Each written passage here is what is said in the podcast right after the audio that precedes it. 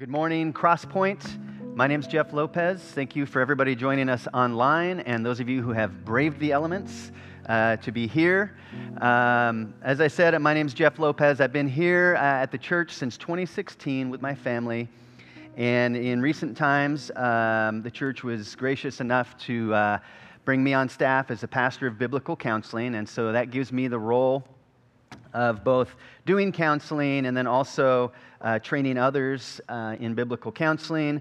Um, so, some to perhaps join me in that task in the ministry here, um, and others perhaps to use those uh, skills of, of applying God's word, uh, ministering God's word in a one to one sort of setting in uh, other personal settings in their life or in ministry here. So, when Bruce asked me uh, to preach, I got to pick the date. And yes, without my uh, prognostication glasses firmly in place, uh, I chose August 20th. Uh, so thank you for being here, though. It actually looks like it's not so bad yet out there. Um, I chose to preach on a passage that relates to my role here, right, as the pastor of biblical counseling. I chose a passage that relates closely to what we do in biblical counseling. So, to introduce the passage, um, I want to tell you a bit about biblical counseling. Uh, biblical counseling is not uh, psychotherapy or any kind of professional service that is delivered. Uh, it is more one blind beggar helping another blind beggar by leading them to where I found some food. It's discipleship, it's the body of Christ coming together. It's about practical help from God's word and gospel hope in Christ. It's about helping somebody function as a fruitful, durable disciple of Jesus Christ, even in the midst of really hard stuff. It's about people helping people understand the impact of their ideas, the thoughts and ideas in our head, what we believe to be true.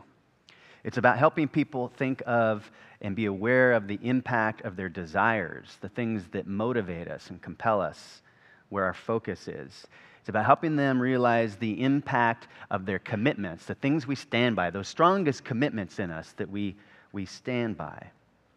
Because all of these functions of the inner man are interrelated and are operational in the background subconsciously in the moment that that pressure hits me in the moment that that heat comes, those things are there, they are present. So, using an, an uh, imperfect um, demonstration about the fact that the things we think about, the things we want, and the commitments we stand by are always at work within us when a heat hits us this uh, illustration would suggest that I'm going to suggest to you that if a jolt leads to water coming flying out of this glass, maybe spilling upon somebody else around me, my question to you is Is the primary cause of water coming out of this glass and spilling on somebody the jolt? Was that the main cause? Or perhaps, could the main cause of water coming out of the glass be because it wasn't milk in the glass. The water was there to begin with. Jesus tells us that what comes out of us started in us. And so look, Jesus can do a better job probably than my demonstration. so let's go to Mark chapter 7, verse 20 to 23. Jesus said it like this What comes out of a person is what defiles him. For from within, out of the heart of man, comes evil thoughts, sexual immorality, theft murder, adultery, coveting, wickedness, deceit, sensuality, envy, slander, pride, foolishness. All these things come from within and they defile a person.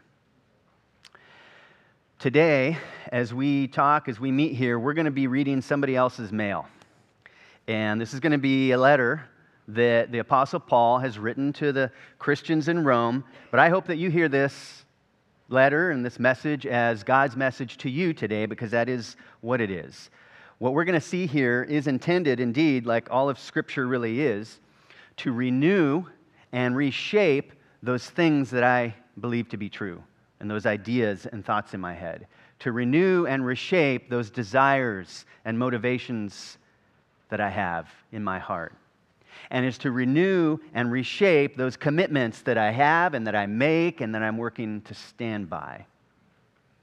So, this letter from Paul the Apostle to the Christians in Rome will help us in this. We're going to jump into a portion of the letter where Paul has just finished talking about the faith of Abraham, and he's tying our faith to his, and he's explaining how Abraham is made right with God by that faith, by that trust. From there, so we'll start off, I'll read a little portion of chapter 4, catch a little bit of that context for us. I'll make a few comments there. Then we're going to read through our passage for today, which is Romans chapter 5, verses 1 through 5. So if you have a Bible, please, um, in, shortly we'll have you go there. And if you uh, don't have one, there should be one near you in one of the seat backs.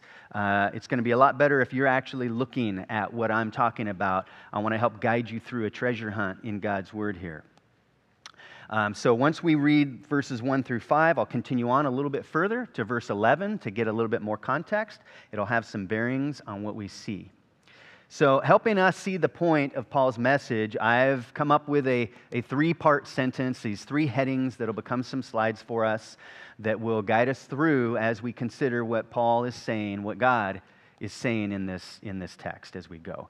Uh, but please join me in prayer before we do that. Lord God, thank you, Father, for this gathering of your people. I pray, first of all, Lord, that you would be magnified, that you would be glorified here in this place by what happens both in my heart here on this stage and what happens in the seats before me. I pray, God, that you would help each one of us to receive and treasure your word like the good soil receives the seed. Would you help us to get the message, to see what's there, to understand it? Would you help us to care about it? And would you help us to do something with it? Would you help us to not just be hearers of the word, but be doers?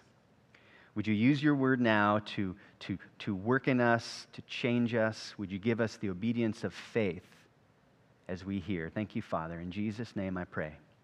Amen. So, the first thing that Paul does here in our passage is refers back to something he's been talking about. And so we're going to read that context. And the first uh, heading that we're going to have on a slide is that a keen awareness of the sure foundation underneath my friendship with God.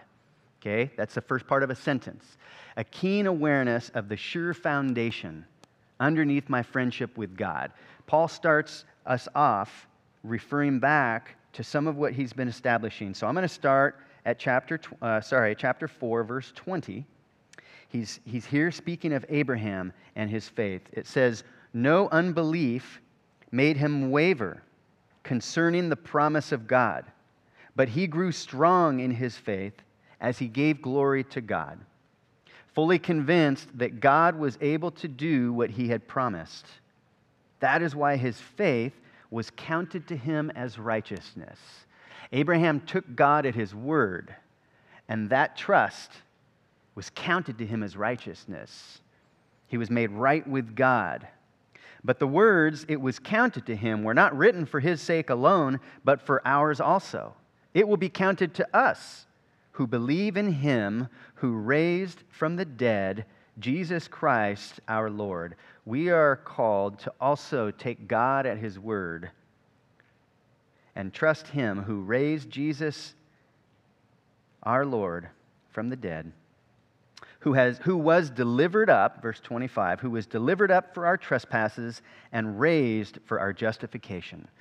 So, Jesus Christ, our Lord or our Master, He was delivered up, He was sacrificed for my sins, to deal with my sins and yours. And He was raised for our justification, to declare to the world who he is, because in Romans chapter 4, verse 1, God tells us, or Paul tells us, that the resurrection of Jesus from the dead, in that, that God was declaring that this is my son.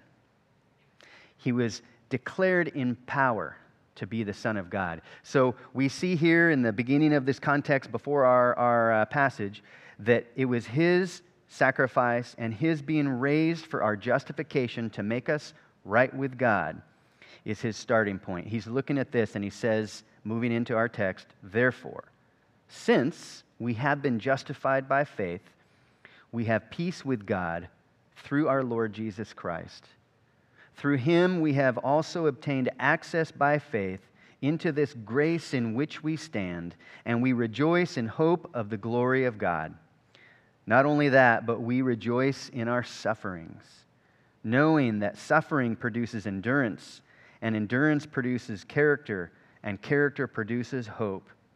And hope does not put us to shame, because God's love has been poured into our hearts through the Holy Spirit who was given to us.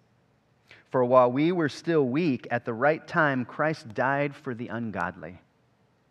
For one will scarcely die for a righteous person Though for a good person one would even dare to die, though perhaps for a good person one would even dare to die. But God shows his love for us in that while we were still sinners, Christ died for us.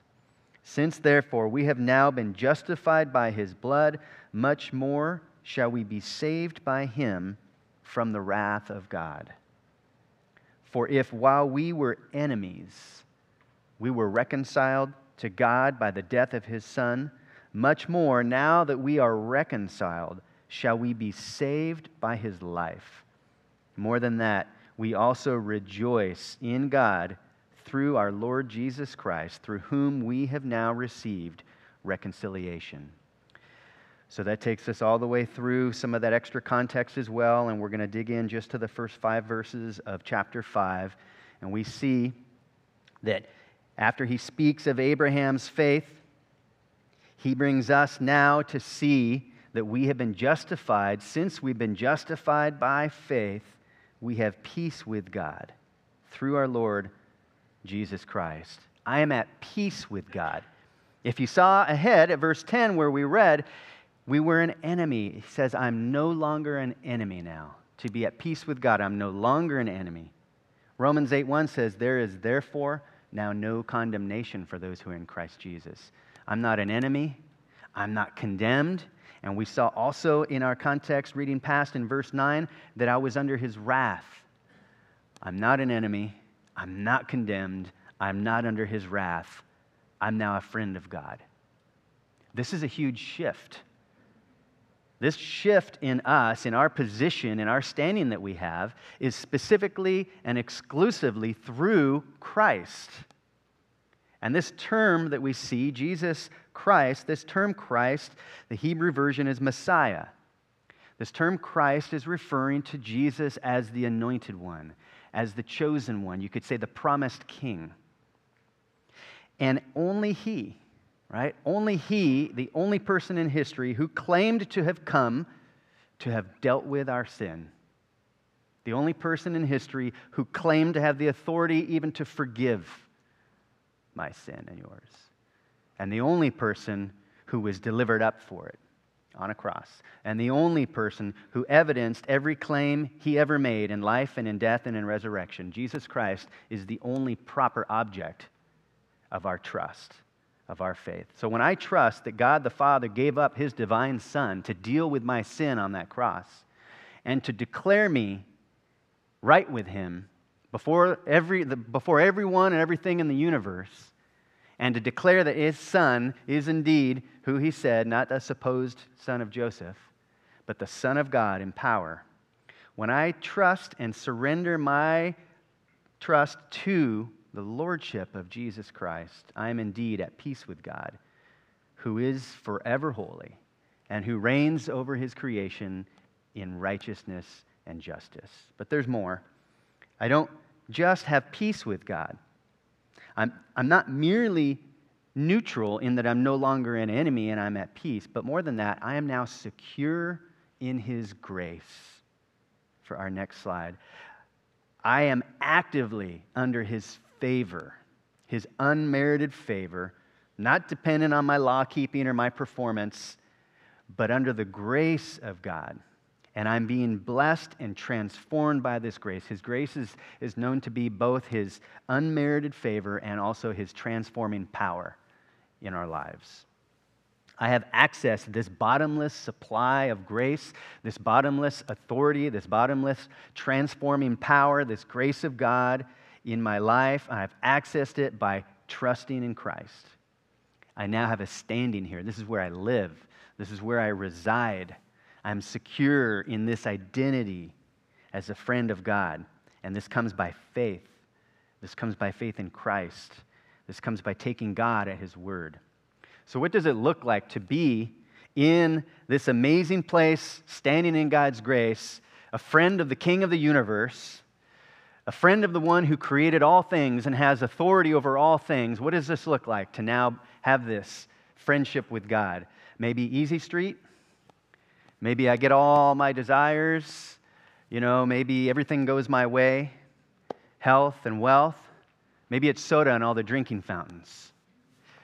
That's not what Paul that's not what Paul concludes. Paul brings this up and his conclusion is that a keen awareness moving on from our one to uh, one part of the sentence to the other, a keen awareness of the sure foundation underneath my friendship with God leads to a joyful and unshakable future oriented hope of glory. Verse 2 says, Through him we have also obtained access by faith into this grace in which we stand, and we rejoice in hope of the glory of God. To rejoice is to celebrate. Some translations say exult. We exult in hope of the glory of God. Hope is a certain vision of the future, right? Paul, will, Paul says to us uh, elsewhere that, that we don't hope in something that we see, we hope in something out ahead. We hope in something that we, there's no, there's no uh, present realization. We're, we're looking forward. Our certain vision of something promised but not obtained. And it is in something specific, it is of the glory of God.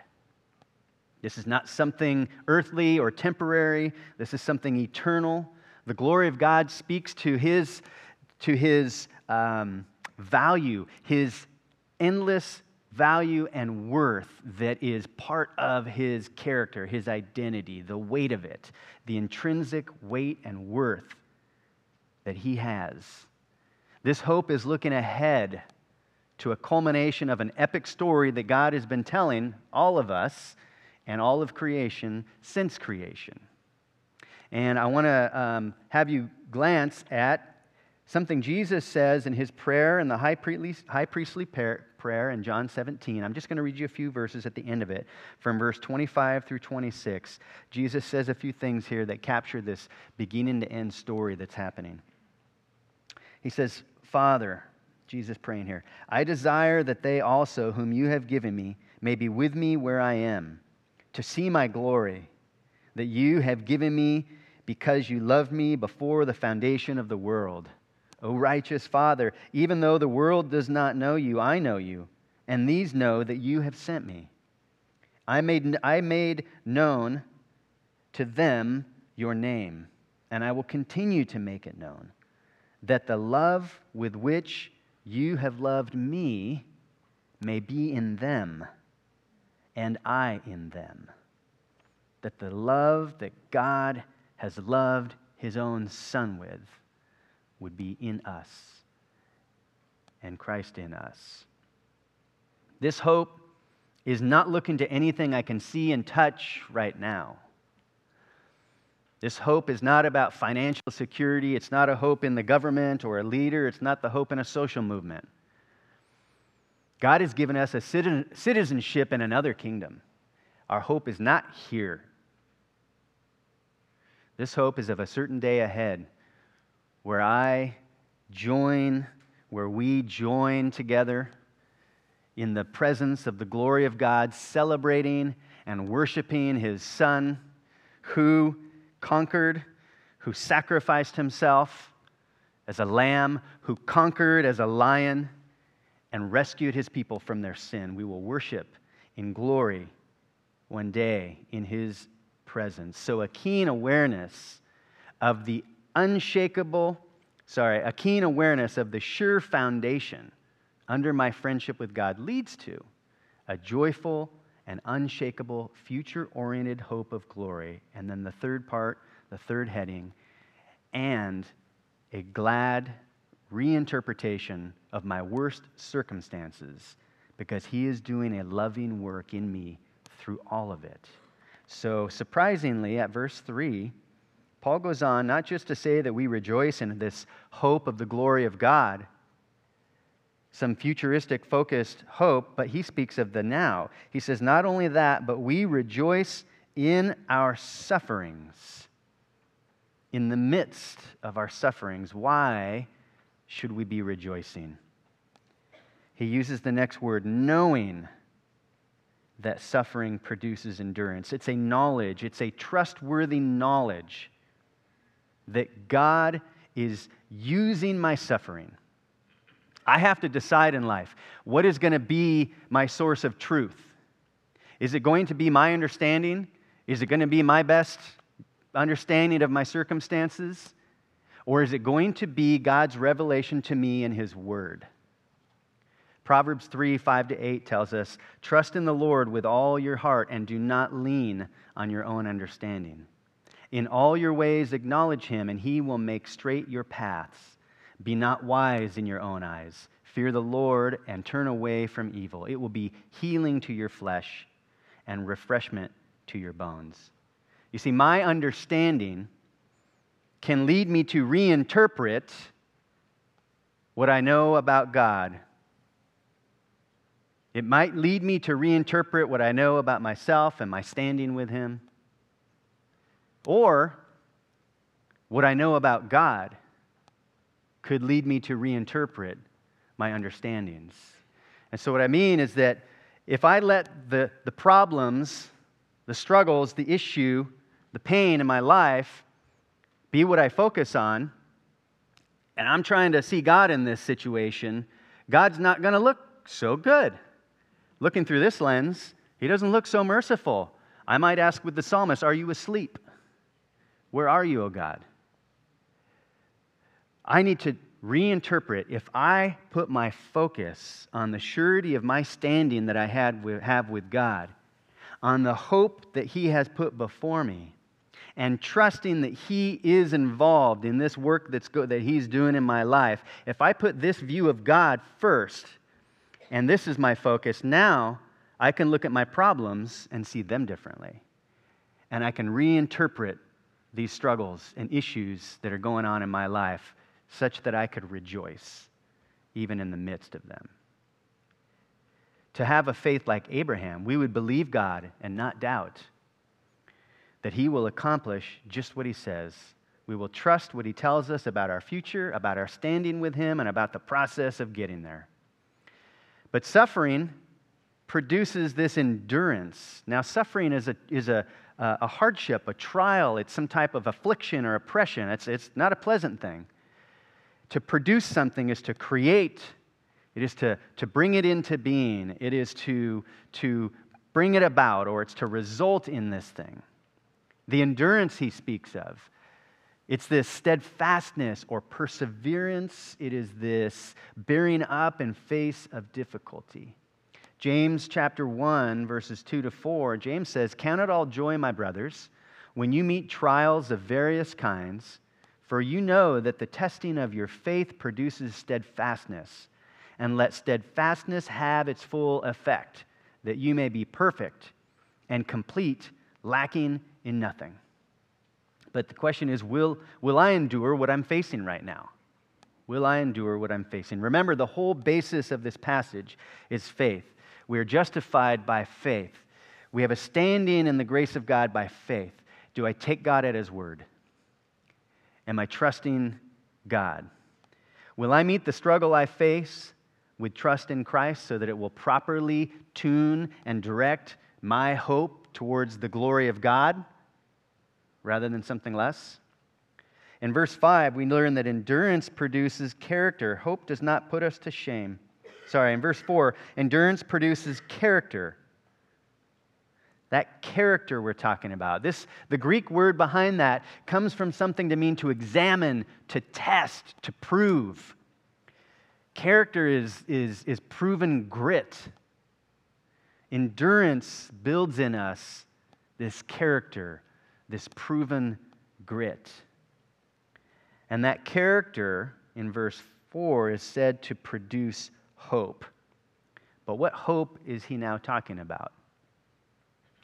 Is he not still talking about hope in the glory of God? Is he maybe talking about hope in my physical strength? Is he talking about hope in my health? Is he talking about hope in my finances? Is he talking about hope that the relationship's going to work? Hope that the cancer doesn't go away? Hope that I keep the job? Hope that the storm doesn't hit? Hope in the power of positive thinking? Hope in all of those things can fail miserably. I can look like the fool if my hope is in those things. I can be wrong Paul is not urging us to have that kind of hope. He is not giving us a Jocko Willink message, as good as those may be. He is not giving us self help. This sermon is not a self help seminar. We're looking for divine help. In Romans chapter 5, verse 5, now he says, And hope does not put us to shame. The hope that he gives us cannot fail. You see, God is training us. He's training my hope like a gardener might train a vine a, to grow in a certain direction and to have a certain aim. He's not training me to hope in circumstances going my way or a certain way. He taught us to pray that the Father's will would be done, which is to say, not my will, but that the Father's will would be done. He is aiming my hope towards something unbreakable and more certain than the breath in my lungs and in your lungs right now. It's to his Son and to his glory. By context, we should have in mind this glory, this glory of God, this hope of the glory of God. This is the eternal perspective that God is shaping in us through our sufferings that lead to endurance, that lead to character that leads to a proper hope. But there's going to be some objections. And so, to address, address some objections that could be coming up about having such a hope in the midst of suffering, a couple of things. First of all, am I not supposed to ask God to give me relief in my suffering then? Am I supposed to just celebrate it? Well, Jesus gives us an example in Mark chapter 14, 34 to 36.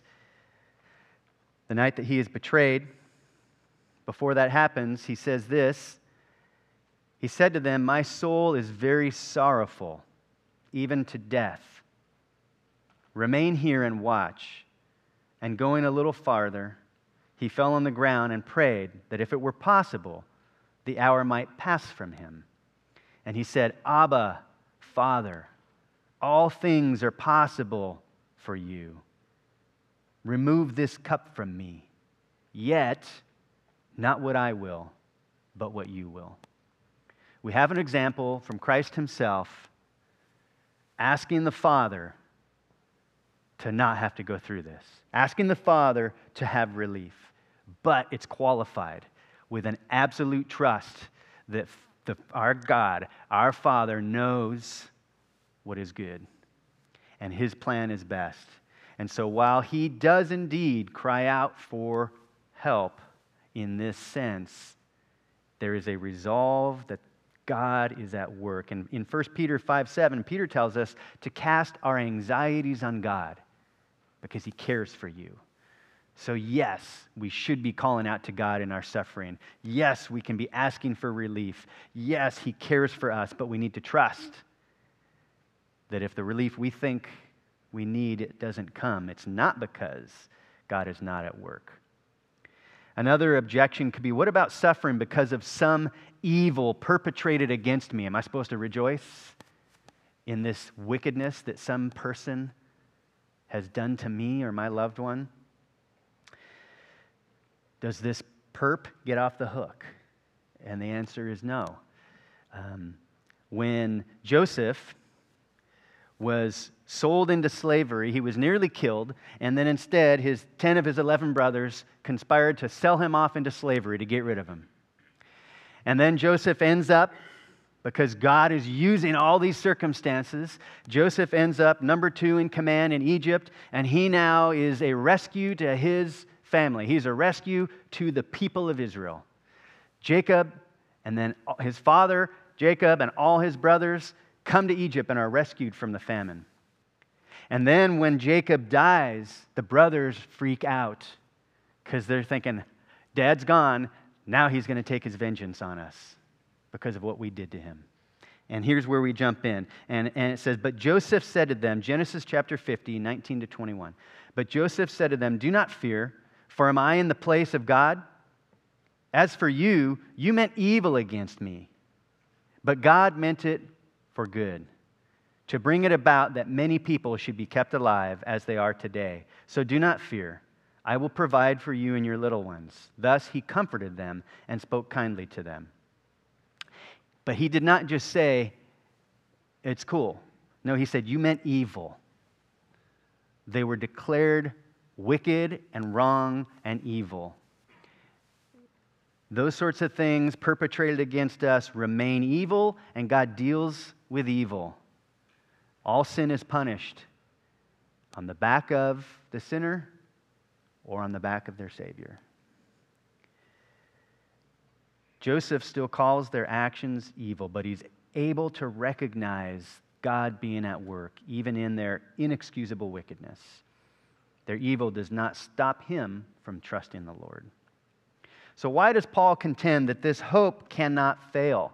How is it such a certainty that indeed I will stand validated by having this hope of the glory of God, even in the midst of terrible things going on? Verse 5 And the hope does not put us to shame because God's love has been poured into our hearts.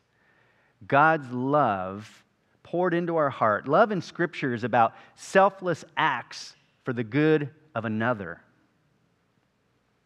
In 1 John chapter 4 verses 9 to 10 we read this In this the love of God was made manifest among us that God sent his only son into the world so that we might live through him and this is love not that we have loved God but that he loved us and sent his son to be the propitiation for our sins God sent this sacrifice to make us right with Him.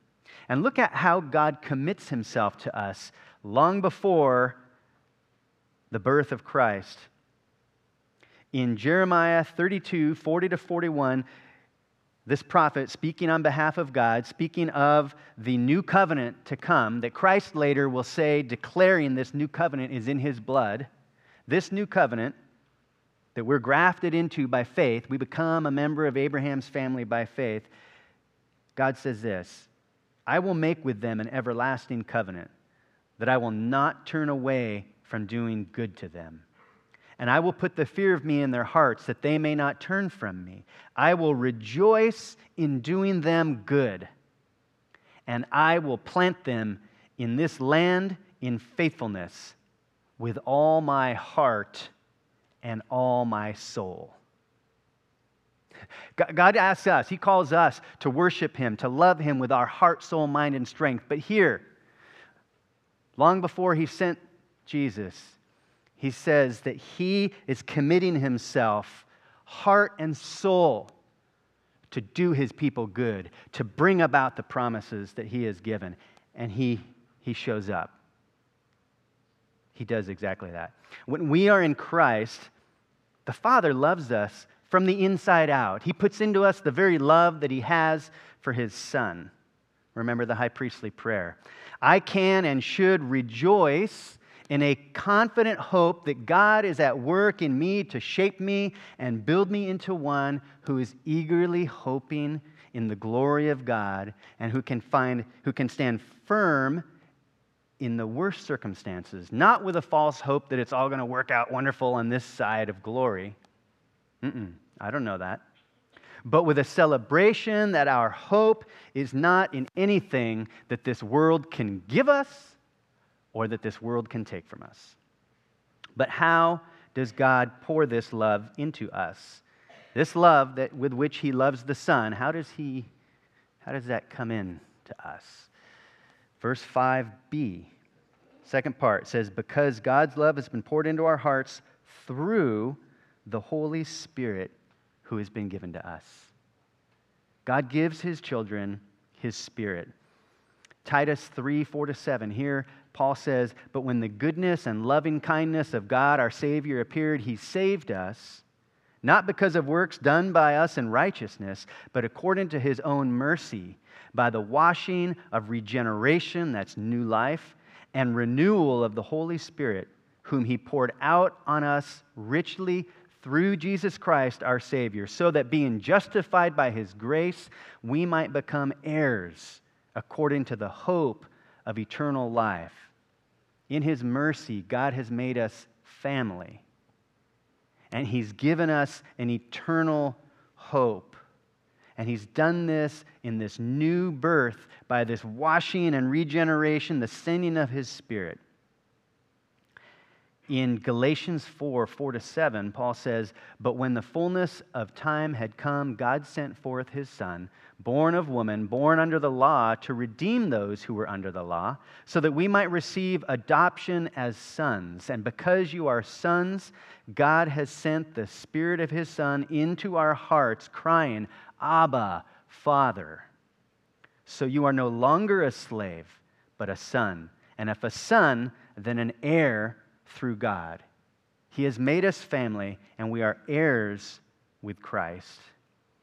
But finally, how does the presence of the Spirit of God in me result in this guarantee that my hope will be true, will be validated, that, I, that I'm rightly, I truly am being trained, and that this suffering is purposeful, and that my hope won't fail. How is it that the Spirit of God in me secures that, that hope to be certain?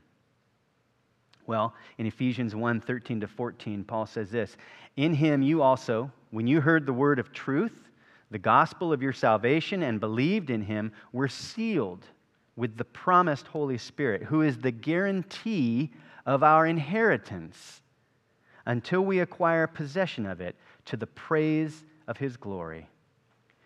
We have this guarantee the Holy Spirit's role, a role of the Holy Spirit in my life is to seal me.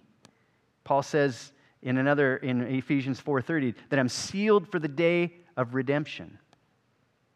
It's to seal me and ensure, guarantee this inheritance that is ahead for me. In the, in the final verses that we'll do to look at this, still talking about this idea of how is it that the Spirit of God in me ensures that indeed this hope in the glory of God, that despite the hardest circumstances I have, that I still rejoice in hope. How does that Spirit of God, what is He doing that, that makes that true, that, that makes me stand up in the end and said this hope was not false? Romans 8, I'll read 22, and we'll, we'll stop probably at uh, verse 32. Here, Paul has been explaining that though we have suffering right now, the glory ahead far outweighs it. Far outweighs anything we're experiencing. Picking up at verse 22, he says, For we know that the whole creation has been groaning together in the pains of childbirth until now. And not only creation, but we ourselves, who have the first fruits of the Spirit, groan inwardly as we wait eagerly for adoption as sons the redemption of our bodies. For in this hope we were saved. Now, hope that is seen is not hope, for who hopes for what he sees?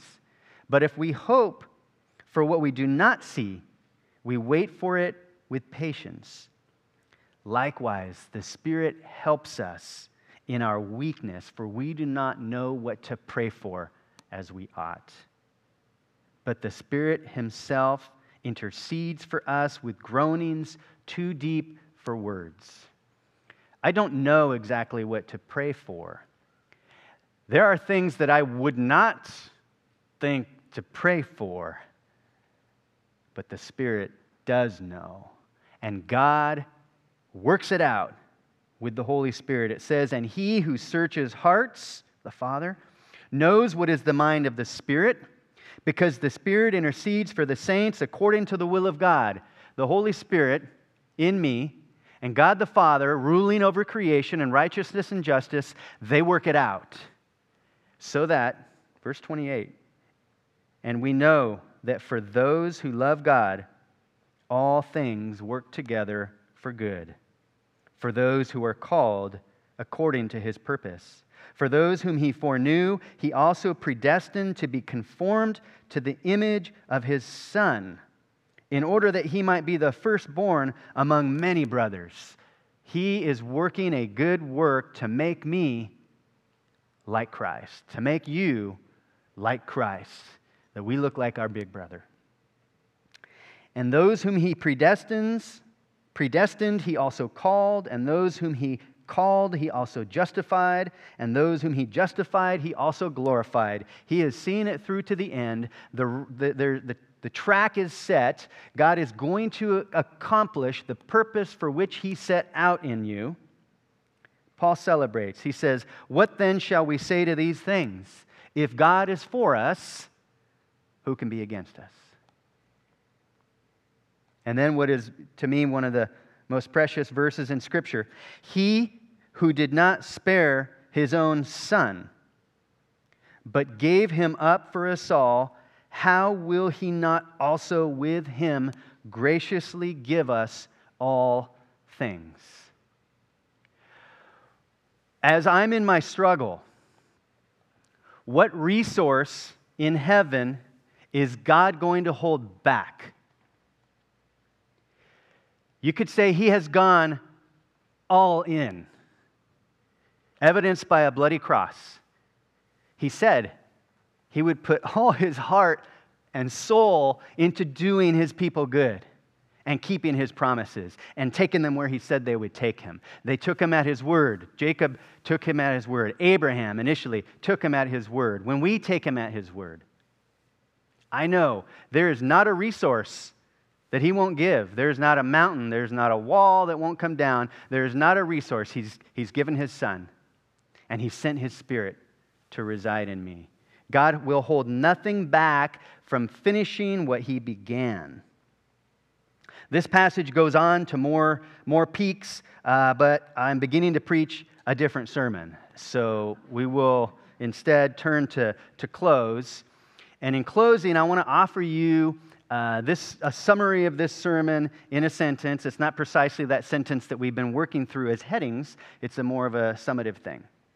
And it, and it is this As a friend of God, by faith in Christ, when I believe and maintain a keen awareness of the sure foundation upon which my friendship with Him stands, of the glorious future that He has for me, and of the loving work that God is doing in me by His Spirit, I can reinterpret my circumstances and confidently rejoice even in the face of suffering. Or, from a different angle, if I allow my difficult circumstances to cloud my view of God, I might reinterpret what I knew about my status with Him, about my future with Him, and about what He is doing in my life, and I'll probably be miserable. Or, yet again, if I do not know peace with God, because I have not surrendered my trust and loyalty to his Son, who died to deal with my sin and was raised to declare to the universe that I am now right with God, and that I have, I have then now opportunity today to access the grace of God and to change my standing with Him by calling upon Christ to forgive my sin, to be my King, and to make me a friend of God. I also have some work for you to do. Answer, answer uh, this for yourself. Why does this matter? Why, why is this message uh, in, in this part of the, Paul's letter to the Romans matter today? And more than that, how is it significant in my life? How is it significant in your life? How is God shaping and building your hope right now? Where do you have opportunity to trust Christ and reinterpret your circumstances? How can you settle your vision on the hope of glory? Can you maintain an awareness of your standing in the grace of God as a friend? Can you trust in the glorious future He holds for you and His loving plan to shape you as He gets you to glory? If you need help in putting your attention to any of these things, consider scanning the QR code I have uh, up on the screen in a moment. That'll take you to something I wrote called the Drawing Near to God Guide. And it's about helping you abide in Christ actively, like a branch abides in the vine through private worship, meeting with God. If you need any help training and looking and seeing hope in what I just shared, consider consider that and then join me for prayer.